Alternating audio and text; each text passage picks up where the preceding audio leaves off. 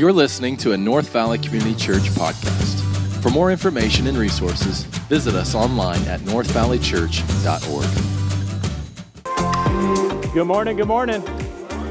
Good to be with you guys. Uh, man, it is great to see so many new faces and some old as well uh, through our summer services. And so excited to be with you guys today. Um, despite the heat that's going on in the valley, uh, you know, we're at North Valley, we're still having tons of fun, and sometimes you got to go inside. So this last week, I took the staff team out. We went to the main event.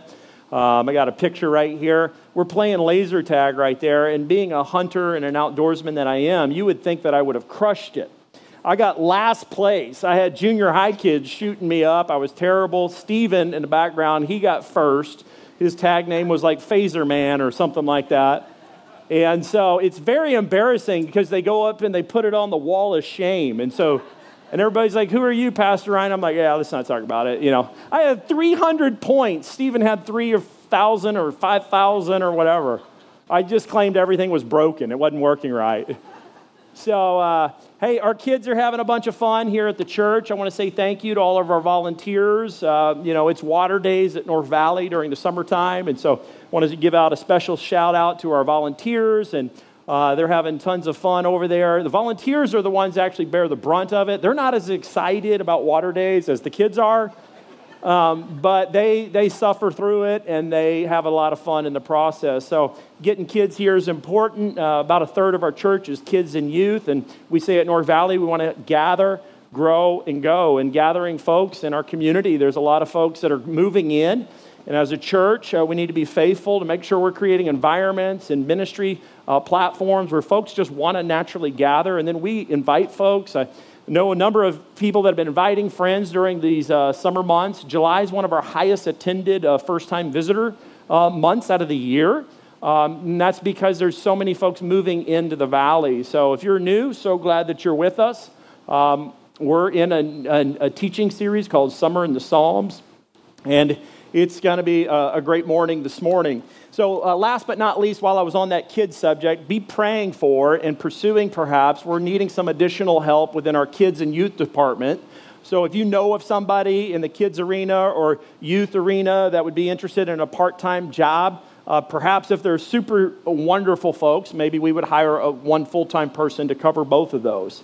So, I want to encourage you to be thinking about that as we're nearing uh, towards our fall kickoff. Our fall kickoff's uh, early August, and we're going to kick off in the Gospel of John. I'm going to be teaching through that. Uh, the idea is going to be it's just truth for everyday life. So I want to encourage you to be a part of that. Invite your friends and family to come on out. So today, here's what we're doing in the, in the summer in the Psalms. Um, uh, uh, let me ask you a question first. How many of you have ever been uh, recommended maybe a Netflix series or an Amazon Prime series before, and you watch the first episode and you're like, "This, what, is, what do people see in this?" You know, how many of you would go so far and admit that you actually, despite your initial setback, you're like, I'll watch a few more episodes? Even though you thought it was bad, you know? So then you're cranking through and you're watching several episodes, and then you're asking the question, does this get any better? Uh, maybe you ask the question, maybe I'm not cinematically sophisticated, if that's a word. Um, and you're asking, what do people see in this? Why do they like it? But you watch it anyway.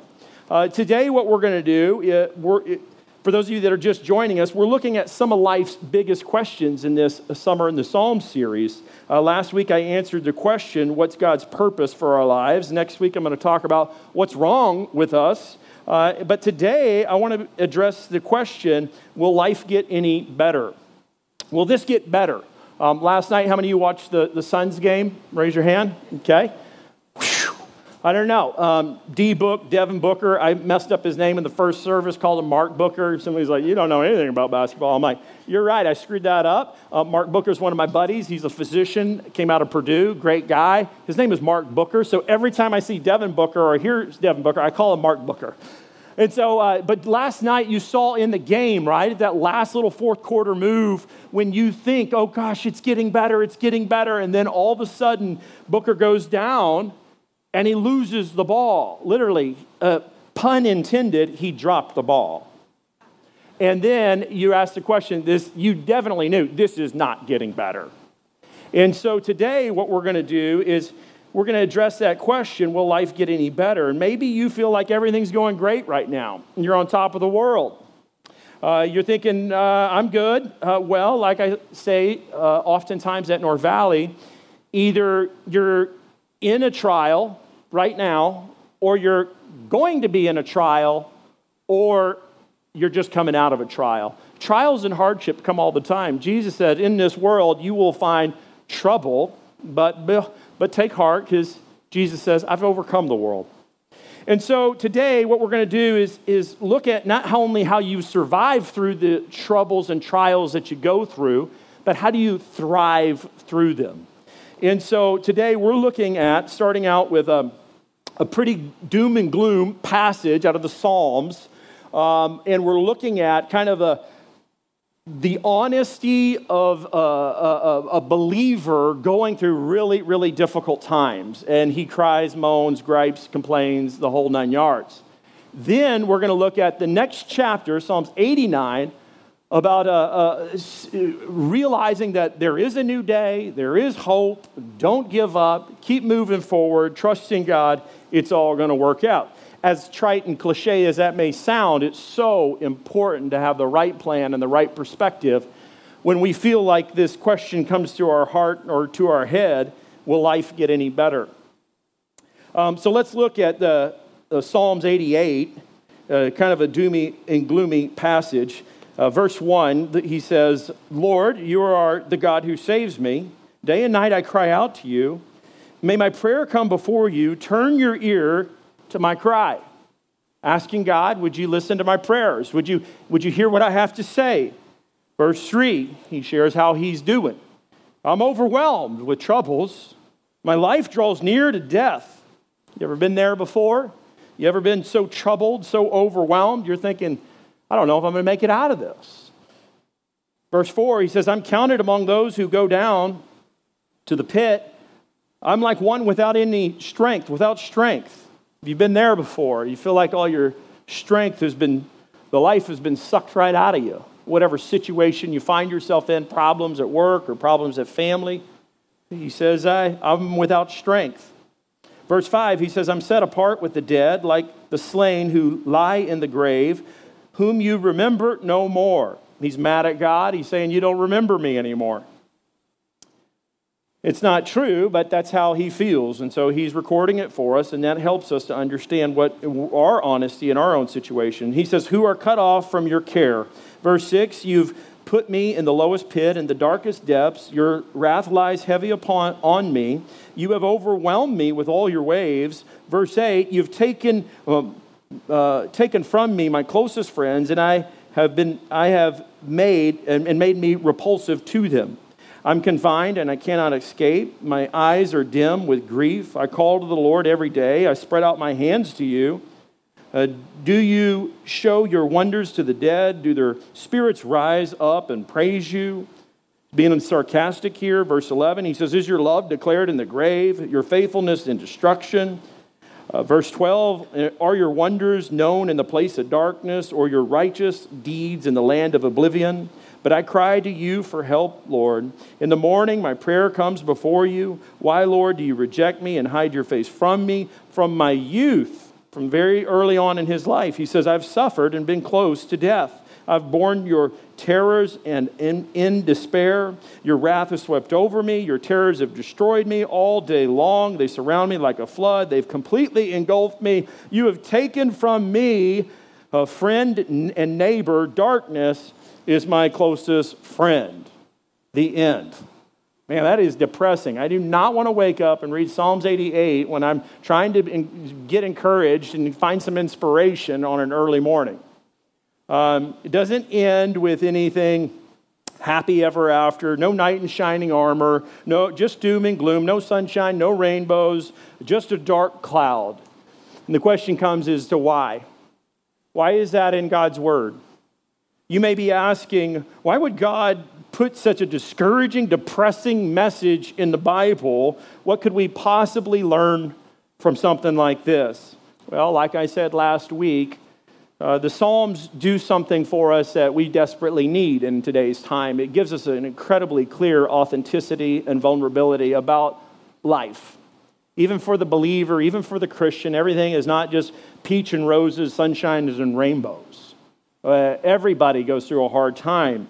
Uh, the Psalms capture for us a true experience of the human life. It captures the good, it captures the bad, it captures the ugly, and it doesn't leave us there, though. It doesn't only capture that, it also gives clarity on how do you respond in life's challenges. In other words, how do you get through this? Let's be open and honest and say, not everything is okay, but I want a plan, I want some clarity on how to move forward.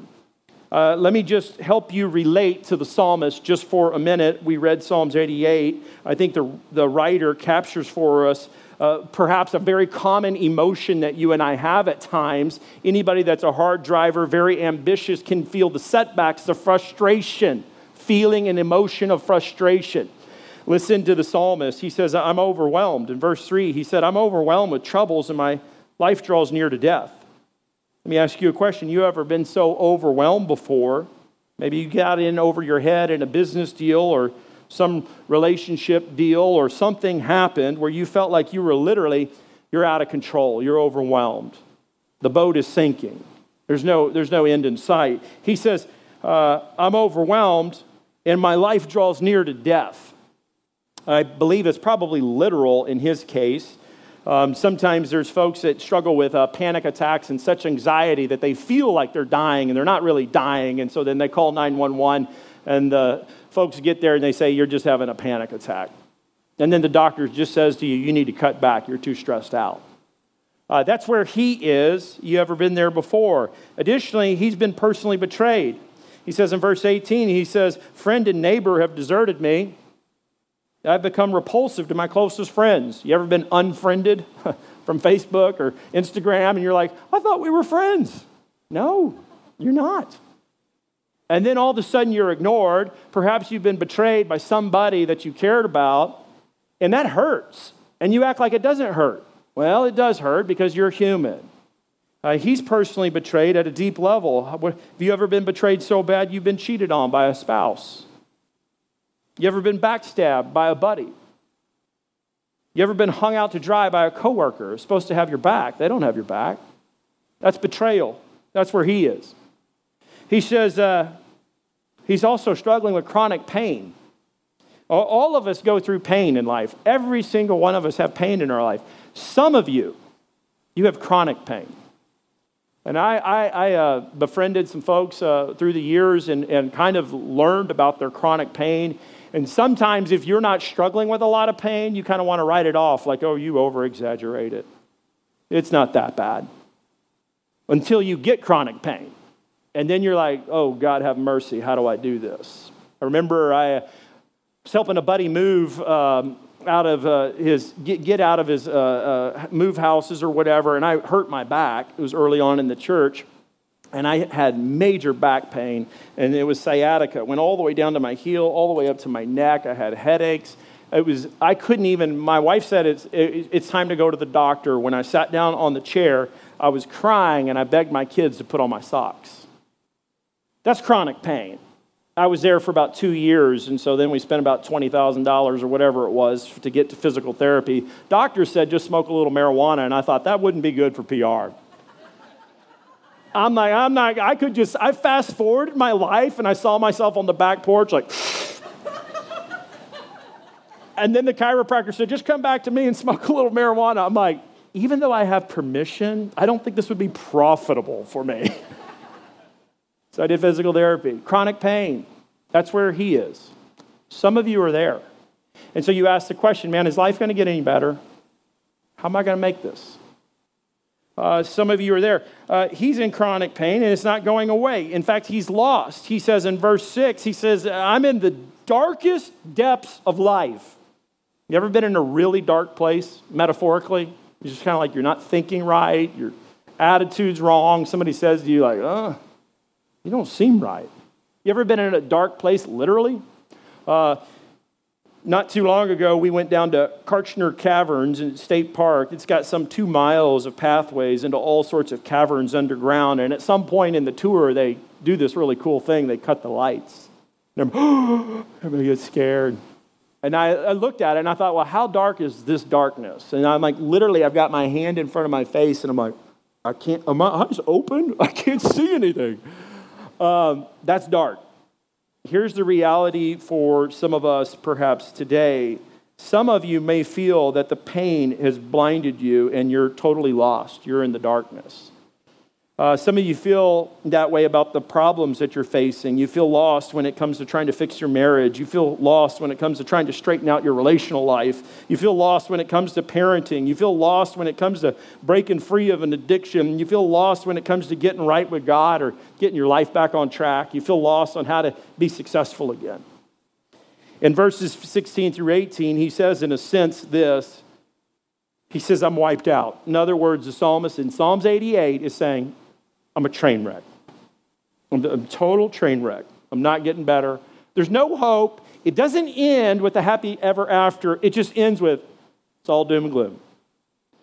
You ever had a friend there before? You're like, dude, you are not in a good place. You are like stuck in your bed. You don't get out of bed. There is a better life ahead of you. Take a step, and maybe you're there today. Well, good news with the Bible is there's more to the story. Psalms 89 opens, and I'm just going to point out a few different passages to help summarize the chapter.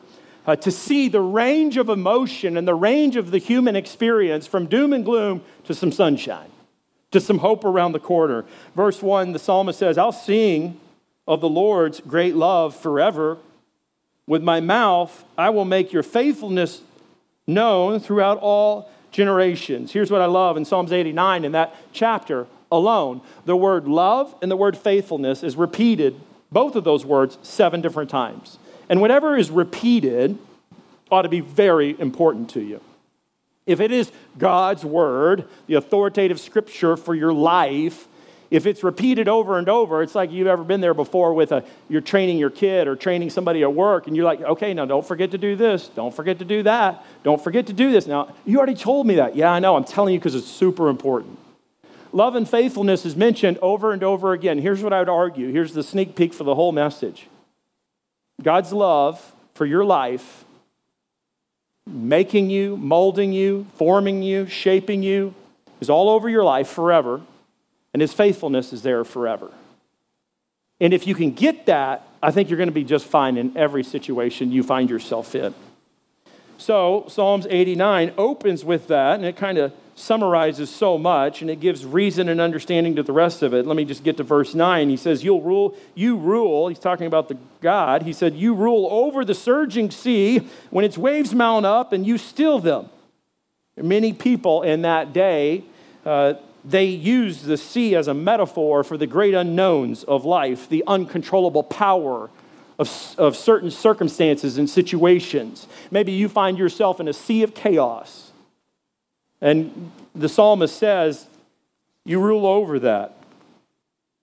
You rule over the surging sea. Verse 12, he says, You created the north and the south. He's doing a little Hebrew poetry here. He says, Tabor and Hermon sing for joy at your name. Those are mountains. And it, it talks about uh, verse 13 Your arm is endowed with power, your hand is strong, your right hand exalted. In other words, there's nobody like God. No matter what comes at you at any direction, God's still powerful and in control. Number one, three indispensable truths I think that you should not live without. Number one, I would tell you, is that God is in control despite the chaos.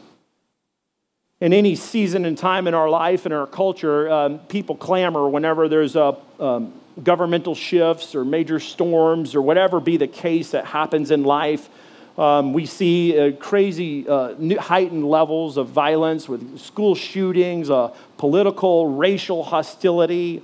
Here's my message to you God's in control despite all the chaos. He's still in control. He's still king. He's still, he's still got this. In verse 9, we read that God rules over the raging sea. The raging sea represents chaos. We experience in this life, it's the unsolvable illness my message to you today is that God's still in control even when there's chaos for you. The unsolvable illness that you're going through, or somebody else that you love is going through, the unfathomable accident that took place, the unforeseeable job loss, the unending parenting problems, the unexpected death, the uncontrollable addiction, the unwanted conflict, the unsolvable relationship issues, and the unending pain that you feel, my message to you is God's in control of all that chaos. He's still in control. And so, Psalms 89 9 tells us that God rules over this surging sea. God is not under the chaos, God is not behind the chaos, He's not beside the chaos, God is over the chaos. Uh, meaning that he's bigger than your chaos. He's got uh, power to bring pre- peace in the midst of whatever storm or situation that you find yourself in. Uh, it says, when the waves mount up, you feel like you're drowning in a sea of chaos, that God can still them. Like he has that power to do that in your life. And maybe it's in the midst of the chaos that you find that peace and that ability to kind of just navigate through with it. I said this in the first service, but it's like, this is so important that you understand this because the world wants to know why be a Christian? Why be a believer? And the answer is because there's life in Jesus' name. We have an unestimable amount of power and strength and supernatural, extraordinary means of God's grace and strength in our own personal lives, but we need to access that. We need to claim that. And if we fail to do that, we lose our witness in the world and we suffer more ourselves. And so, despite all the chaos, God's still in control. Verse 12 through 13, God's word is telling us uh, that He stands guard from the north to the south. He'll take whatever comes your way and He can turn it into praise, and no power can overcome Him. He's got your back, He's got a plan for your life. Uh, how many of you guys have seen the movie, the old movie, The Gladiator?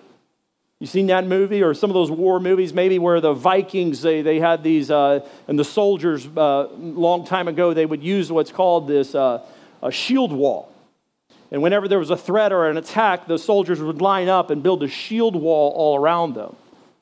There's an incredibly protective uh, power in working together like that. That, in a sense, is what the psalmist is saying in Psalms 89. He says, "You got my back.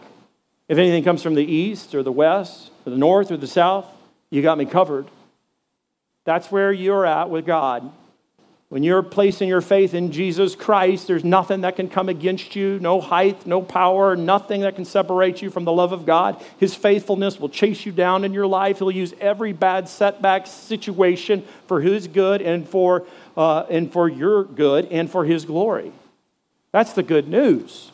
And so, here's what I want to tell you. Number two is that God's delays are not God's denials. Some of you are in a really tough place and you've been uh, asking God to answer your prayers and they're not coming through. So you're mad at God and you're frustrated at God. Well, I want to encourage you just because He delays in something, it doesn't mean it's a denial. So most of us should keep asking, keep pursuing. The psalmist says in Psalms 88 basically that he can't see any evidence of God's uh, steadfast love. Even in Psalms 89, he says, How long, Lord, will you hide your face from me? It's as if they're thinking that God has abandoned them simply because he's not getting the results that he wants in the time that he wants. I think that's us. I think that we're an impatient people oftentimes. Where everything's instant, you know? We get frustrated when things don't download very fast. Kids today, I mean, like they want uh, perfect Wi Fi everywhere. Everything goes so fast, and you order it and it just shows up. Like we didn't, if you've been around a while, that wasn't always like that. And so we have an instant gratification culture that wants everything fast, and I think that bleeds into our spirituality. That we think that if God doesn't show up fast enough, He's not coming, so, you know, forget God. We have a tendency to think that God doesn't answer our prayers or give us what we want, and because he doesn't act fast enough. But I'd like to help you illustrate a couple of things about this. First of all, think about the life of Jesus Christ. Maybe you've heard the story before, but Jesus, being omnipotent, all powerful, uh, he had the ability to literally heal people from their sickness. Uh, Mary and Martha, friends of Jesus uh, during Jesus' earthly ministry, had a brother by the name of Lazarus who was dead, deathly sick. I mean, he's on his deathbed. In other words, what happens is, is they send out word and they're like, Jesus can heal people, get them to our house. Our brother's really sick. And guess what? Jesus doesn't come. He doesn't come in time. The guy who's deathly sick. Uh, Lazarus dies. Mary and Martha come to Jesus, in essence, say, You got to be kidding me. You, you could have saved his life. You didn't, you didn't show up on time, God. What is this for? And Jesus, in a sense, basically says, I did this so that the glory of God could come through. I didn't come just to heal him, I'm coming now to resurrect him. And he performs a miracle, and he says from the grave, he says, Lazarus, come up on out of there.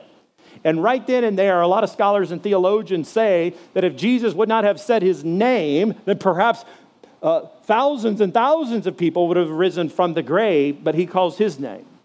And so my point is to you is oftentimes is there's a divine delay in your life.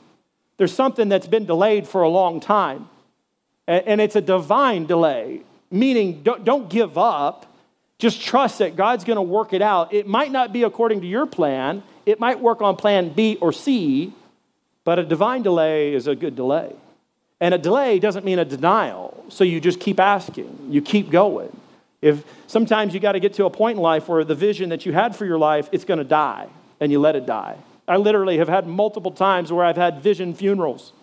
And you're thinking, what are you doing? Well, listen to this. There have been times where I'd paint up vision and ideas of what I wanted to do, and then I realize it's not working. I get real frustrated. So I remember one time I had a burn barrel in the backyard. I said, Come on out, kids. Come on out, wife. Let's go out here. And what are we doing? I said, We're going to have a funeral service. They're like, Dad is not in a good place. Like, wear black, you know, let's just do this thing. So I get out there and I start burning all my, all my ideas and vision. And I let it go down in the ashes and set my hand over and I said, if you want to resurrect this, you do it, because I don't know how to do it. Sometimes uh, there's a delay in your life and you got to let it go. You don't know how it's going to work out. Uh, some of you are at a spot where sometimes you feel like, uh, you're at the end of your rope. Well, good news is, is you're at the end of the rope, you got no place to look but up. And that's right where God wants you. See, He is King, and we are His servants. He is Creator, we are His creation. And the worst thing we can do is try to control every part of our life, but rather we say, You're in control. Despite all this chaos I'm going through, you're in control. The point is, is that God's delay doesn't mean God's denial. This is why Jesus said, Seek and you'll find, knock, and the door will be open. So listen, my friend, when God closes the door, it doesn't mean you should quit. Keep going, keep knocking, keep pursuing. If God's put something in your heart, the Bible says that God uh, places desires in our heart, and that we're to lean into that desire that He placed in our heart if it's for good it does good for people and good for others, then just keep going in it. The Bible says, delight yourself in the Lord, and He will give you the desires of your heart. In other words, when you come to church, when you're singing, when you're worshiping, when you're praying, and you're like, God, I, I'm enjoying you, I love you, I want to live for you, then the Bible says that He'll put the desires in your heart, and that's what you should go for. So many people come up to me and say, I don't know what to do in life. I'm like, what do you want to do? And if they're Christian people, they look to God's word and look to live out God's truth. I'm like, do whatever He put in your heart. That's what you're supposed to do. Because what the world needs to see from the Christian church is for folks to say, I'm alive, man. I'm doing what I feel like I'm designed for. So some of you have been delayed for a long time, and today perhaps you just need a little encouragement to say, it doesn't mean that God's denied your requests. Just keep going. So, I want to encourage you a passage that somebody gave me when we started this church some almost 10 years ago. Uh, it says, Do not grow weary in doing good. At the just the right time, we will reap a harvest of blessing if we don't give up. Galatians 6 9. Persevere, push through, keep going. God's delay does not mean God's denial. Number three, I'd just say, is that God is present in the pain whatever pain that you're going through, whatever struggle you have, uh, He's still present. And I think the problem is with you and me is that we tend to think like this. Look at that phrase on the screen God is present in the pain. Here's reality. We believe that perhaps at face level, but behind the scenes, we feel like this God is absent in the pain. So then we say things like this Where are you, God? Why are you not working? I've tried. I did this. Come on. And so we feel distant, cold, and numb. The problem is, is that we think the opposite. We tend to think that God is absent in the pain. And I asked the question to myself while I was studying this week, and I thought, why is that? Why, why do I think like that? Why, do, why would you think like that? I think it's often because that we think about the pain in our life far more than we think about the presence and the plan and the purpose of God. So, if you were to just do the math or hear this statistic, according to research, psychologists say that we have about 6,000 thoughts every day. Some of you with uh, over busy minds probably have a lot more than that. Some of you that don't sleep very well, you're thinking thoughts at night, so it's higher than that. But according to psychologists, we have an average of 6,000 thoughts per day. And here's my uh, idea I suppose that if there's pain in your life, your thoughts begin to follow the pain. And so, whatever the problem is that you have, most of the uh, of your thinking comes to that. My wife and I were discussing this, and she actually brought in the insight, and she said, "I'm tired of thinking about the problems. I want to think more. I want my mind to be more preoccupied, not with the problems that we face, or the challenges, or the setbacks, but more about God's promises, more about God's plan, more about God's purpose. Oh, that is much more a good, emotionally healthy, spiritual mindset. So, what happens is this is why all throughout the scripture it's like, do not fear, do not fear, do not fear.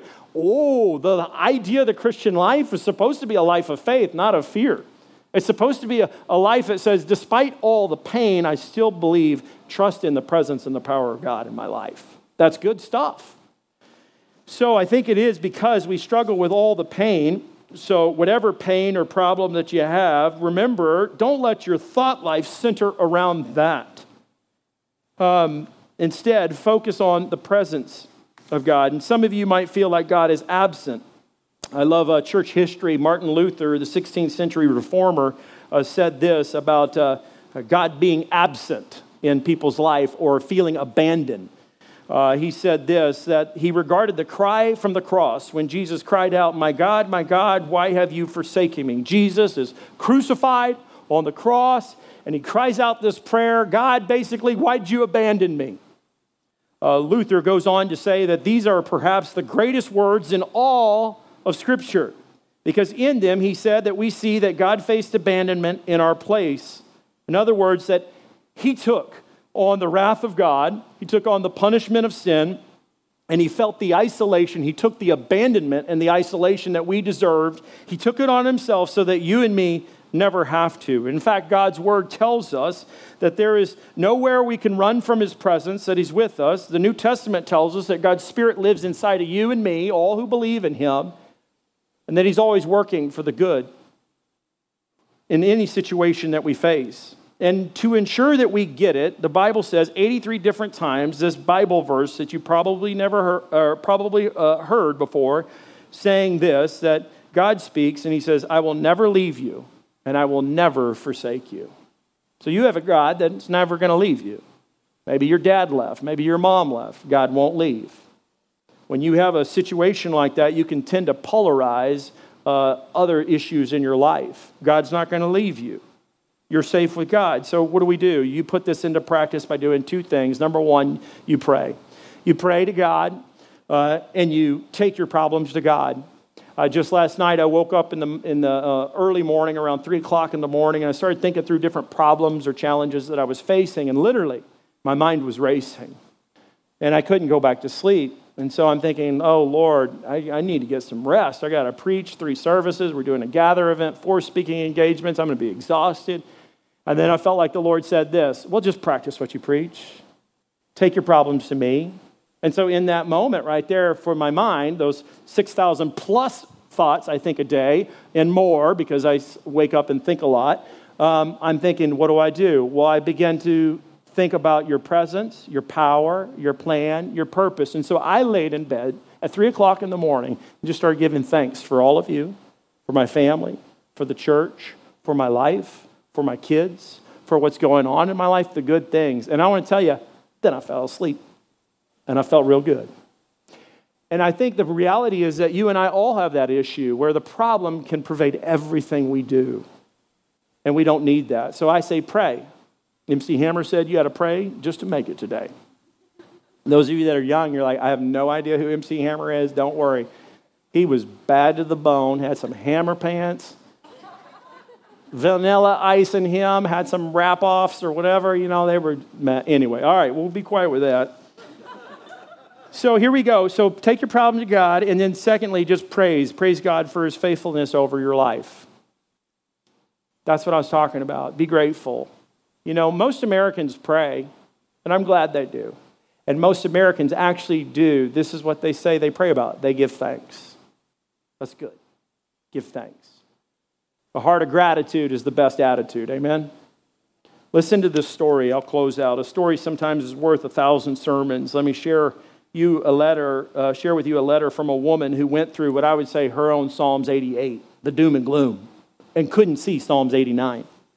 She says this If you had asked me what I was thankful for before September, I would have said, I'm thankful for my family, my home, my job, and for God, for a husband who loves and cares for me, for children ages 14, 11, 9, 5 who are healthy and happy. I'm thankful for a home I never dreamed we could have, for a career that allows me to work from home. But in October, my Christian husband completely left me out of the blue, and our children for someone else who left her husband as well. This other family were friends of ours. We'd vacationed with them on three separate occasions. I thought we were close friends. She goes on to talk about in a letter about her disputes with her husband, uh, the devastation to her kids, and then she says, Now, uh, a year later, my husband is still gone, still with his new family. Uh, he told me that we will be part of our kids' lives, and they will too, and I just need to get used to that and not hate her. My kids are still dealing with the impact their dad left. They're depressed, angry, confused, and frustrated. My oldest has started questioning his faith. He's rebelling against all authority, lashing out at his family. My house is up for sale, a, a short sale. We could, it, we could turn it into, a, it could be a foreclosure.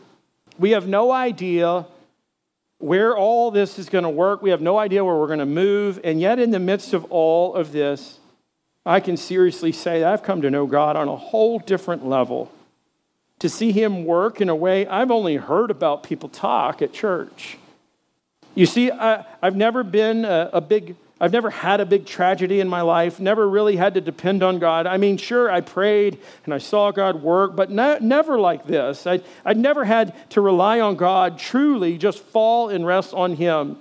When I needed God's comfort, the image in my head was me clinging to Christ and Him holding me up my image now is me just completely, utterly collapsed. And he's carrying me, and it is awesome. In the midst of this horrible situation, where my whole identity and where my family has been attacked, I do see glimpses of what God is doing in my life and how our lives are being changed. And I get excited to see how I get to be and who I get to become at the end of all this. My friends, that's called perspective. That's called holding the big picture, seeing God's love and his faithfulness, that he's in control of any and every situation that you find yourself in. Let's pray. Heavenly Father, I thank you that you are in control despite anything that we go through. I thank you that you're good. You've always been good all the days of our life.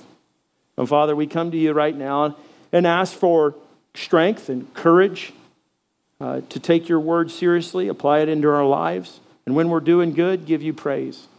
And Father, when we're doing really bad, give you praise. And Lord, through all that will be a deep level of trust and transformation in our own lives. And so we call out on you and say, You be the king. You're in control. I'm trusting you today. In Jesus' name, amen. Thank you for listening. To become a supporter of North Valley Community Church, give today at northvalleychurch.org.